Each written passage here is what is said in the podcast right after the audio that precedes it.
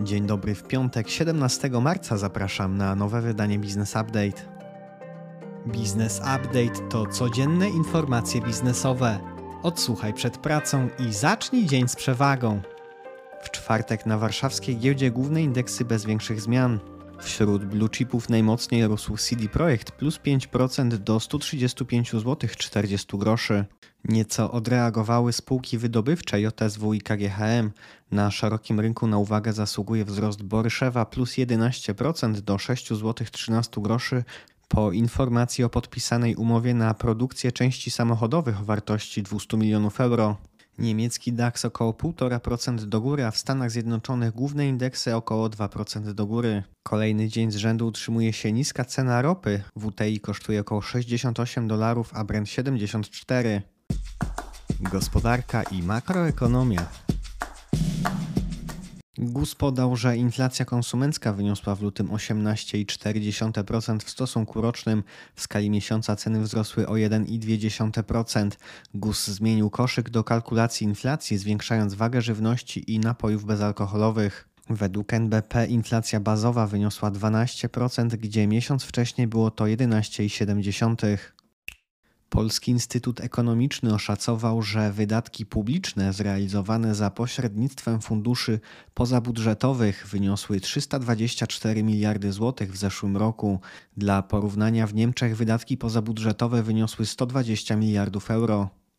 Wiadomości z Unii Europejskiej. Europejski Bank Centralny podniósł stopy procentowe o 50 punktów bazowych Stopa operacji refinansujących i kredytu wynoszą odpowiednio 3,5 i 3,75%. Prezes EBC Christine Lagarde powiedziała m.in., że monitorujemy napięcia na rynkach i jesteśmy gotowi do zapewnienia dodatkowego wsparcia w razie konieczności. Nie musimy dokonywać kompromisu między stabilnością finansową a stabilnością cen. EBC podniosło także prognozę wzrostu PKB na bieżący rok o pół punkta procentowego do 1. W latach 24-26 dynamika PKB ma wynieść 1,6%.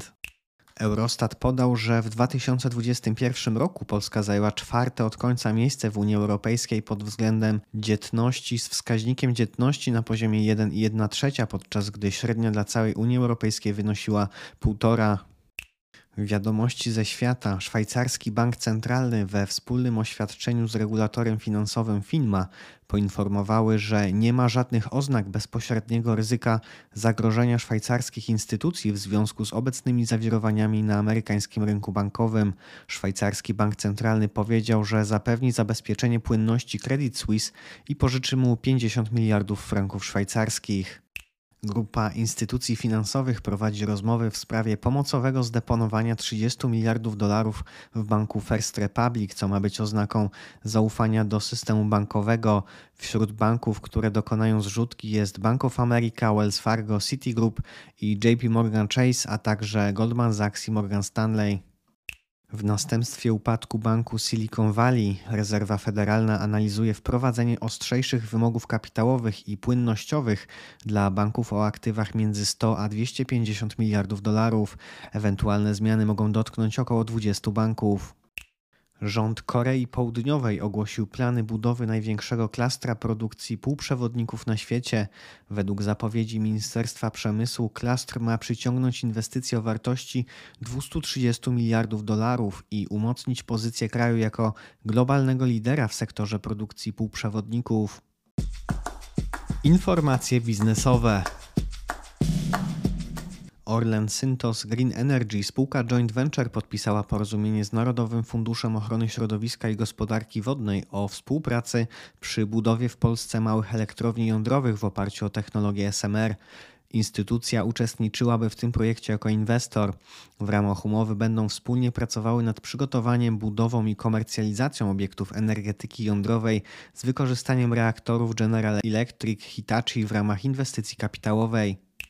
Polski producent sprzętu rolniczego Pronar zawarł z Apollo Capital umowę o współpracy w celu zbudowania sieci dystrybucji w Stanach Zjednoczonych, dzięki której produkty Pronaru będą dostępne dla amerykańskich rolników.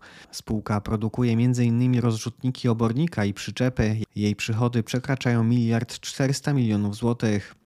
Volvo Buses podjęło decyzję o zamknięciu swojej fabryki autobusów we Wrocławiu w pierwszym kwartale przyszłego roku, zatrudniającej półtora tysiąca pracowników. Jak poinformowano, ma to związek ze strategią koncentracji na produkcji podwozi i planie zaoferowania wspólnie z producentem nadwozi gamy autobusów w segmencie premium. Zakład zostanie sprzedany firmie Vargas Holding, która rozpocznie w nim produkcję o innym profilu i obiecała zagospodarować część pracowników. We Wrocławiu dalej będzie funkcjonować funkcjonowało Centrum Usług Biznesowych dla grupy Volvo. Założony przez naukowców startup Ortoget opracował technologię wydłużania kończyn za pomocą specjalnego gwoździa.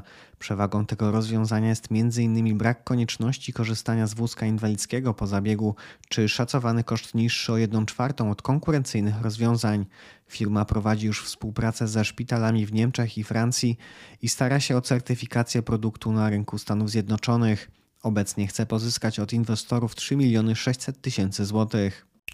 Wiadomości ze świata Microsoft poinformował, że planowane jest wprowadzenie funkcjonalności sztucznej inteligencji do aplikacji Word, Excel, PowerPoint czy Outlook. Do przykładowych zastosowań należy przygotowanie podsumowań wiadomości czy przekazywanie wskazówek członkom zespołów na podstawie czatów czy e-maili. Firma oferująca usługi wynoszenia satelitów Virgin Orbit zwalnia prawie wszystkich swoich pracowników i wstrzymuje działalność na tydzień oraz poszukuje źródła finansowania. Fuzje i przejęcia, inwestycje i venture capital. Manufaktura piwa, wódki i wina dostała od grupy Żywiec potwierdzenie otrzymania przyjęcia wstępnej oferty nabycia browaru w Leżajsku. Prezes Janusz Palikot powiedział, że jego firma jest zainteresowana nabyciem browaru w Leżajsku w związku z niewystarczającymi mocami przerobowymi zakładów w Tęczynku. Obecnie grupa Żywiec przygotowuje się do rozpoczęcia negocjacji transakcyjnych. Firma IMS działająca w obszarze marketingu sensorycznego ogłosiła podpisanie term sheetu z grupą inwestorów dotyczącą pozyskania kapitału w wysokości 6 milionów złotych dla spółki zależnej Closer Music. Inwestorami są JR Holding ASI, Ekipa Investments ASI i jedna osoba fizyczna, którzy razem nabędą 11% udziałów w Closer Music po zwiększeniu kapitału. Pozyskane środki zostaną przeznaczone na rozwój spółki, w tym na rozszerzenie internetowej aplikacji sprzedażowej, zwiększenie zdolności sprzedażowych, pozyskiwanie nowych klientów oraz na działania marketingowe i promocyjne związane przede wszystkim z kanałem online oraz dalszą rozbudowę baz muzycznych. Brand24 oferujące narzędzie monitorowania sieci rozpoczęło przegląd opcji strategicznych w związku z rozwojem na rynkach zagranicznych. Spółka szuka partnera strategicznego, który wspomoże sprzedaż, np. przy pomocy cross-sellingu. Międzynarodowa Korporacja Finansowa IFC należąca do Banku Światowego planuje w ciągu najbliższych trzech lat zainwestować w Polsce 2 miliardy euro, głównie w projekty zielonej transformacji, internacjonalizacji firm czy odbudowy Ukrainy w przyszłości. Na początku tego roku IFC zainwestowała 2 miliardy 600 milionów złotych w zielone obligacje cyfrowego Polsatu. Polskie przedstawicielstwo prowadzi rekrutację i planuje zwiększyć zatrudnienie do 20 osób. Wiadomości ze świata G42, kontrolowana przez królewskiego szejka Zjednoczonych Emiratów Arabskich, nabyła udziały w ByteDance, właścicielu serwisu TikTok o wartości ponad 100 milionów dolarów za pośrednictwem swojego 42X Fund przy wycenie na poziomie 220 miliardów dolarów. To spore dyskonto do ostatniego buybacku TikToka przy wycenie 300 miliardów dolarów. Stripe, firma zajmująca się płatnościami cyfrowymi, ogłosiła w środę, że zebrała ponad 6,5 miliarda dolarów w ramach finansowania serii E przy wycenie na poziomie 50 miliardów dolarów.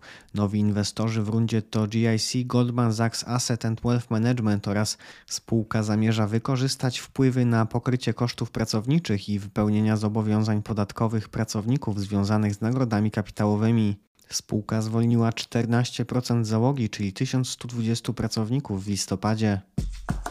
Prawo i podatki.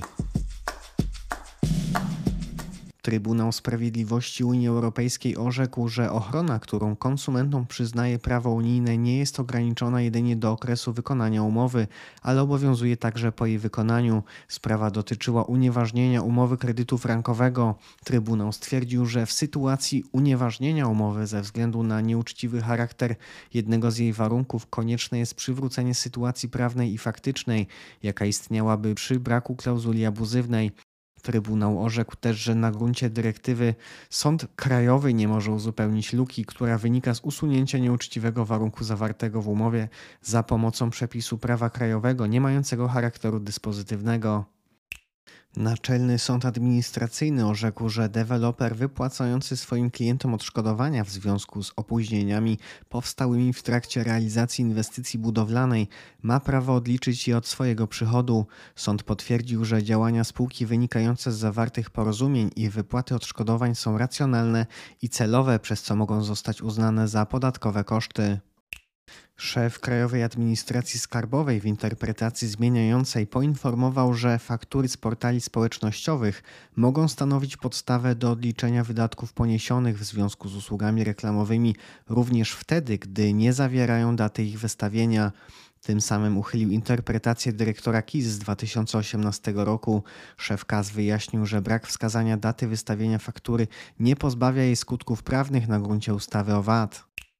Fiskus zmienił zdanie dotyczące rozliczania podatku przez informatyków i nie zgadza się już na niższy 8,5% ryczałt. Z interpretacji wydawanych od lutego przez dyrektora KIS wynika, że mimo braku zmiany przepisów zmieniło się podejście skarbówki do usług opodatkowanych 12% stawką. Zalicza się także czynności towarzyszące tworzeniu oprogramowania, czyli m.in. tworzenie koncepcji działania nowych funkcjonalności, dokumentacji analityczno-projektowej, struktury serwisów sieciowych, a także modelowanie procesów biznesowych. Wiadomości z Unii Europejskiej. Francuskie Zgromadzenie Narodowe przegłosowało prawo, zgodnie z którym możliwe będzie zobowiązanie platform cyfrowych do rozwiązań, które narzucą minimalny wiek rejestracji użytkowników. Chodzi tutaj o TikToka, Instagrama i Facebooka. Według projektu założenie konta na tych serwisach nastolatków do 15 roku życia będzie wymagało formalnego zezwolenia rodziców lub opiekunów. W przypadku niedostosowania się do przepisów, cyfrowym gigantom mają grozić grzywny wysokości nieprzekraczającej 1% ich rocznych obrotów. Wiadomości ze świata administracja prezydenta Joe Bidena zażądała, aby chiński ByteDance Limited, będący właścicielem TikToka, sprzedał swoje udziały w aplikacji. W przeciwnym razie TikTok będzie musiał liczyć się z nakazem opuszczenia amerykańskiego rynku. Mieszkaniec Chicago pozwał popularną sieć fast foodu Buffalo Wild Wings, wskazując, że serwowane przez nią skrzydełka bez kości są w rzeczywistości bliższe nuggetsom z kurczaka. To już wszystkie informacje w dzisiejszym wydaniu podcastu. Nieco więcej informacji, szczególnie dotyczących danych rynkowych i wyników finansowych, znajdą Państwo w wersji tekstowej, czyli w newsletterze, na który można zapisać się na businessupdate.pl. Jeżeli serwis jest pomocny, będziemy wdzięczni za polecanie go. Ja życzę Państwu piątku bez niespodzianek, spokojnego weekendu i do usłyszenia w poniedziałek.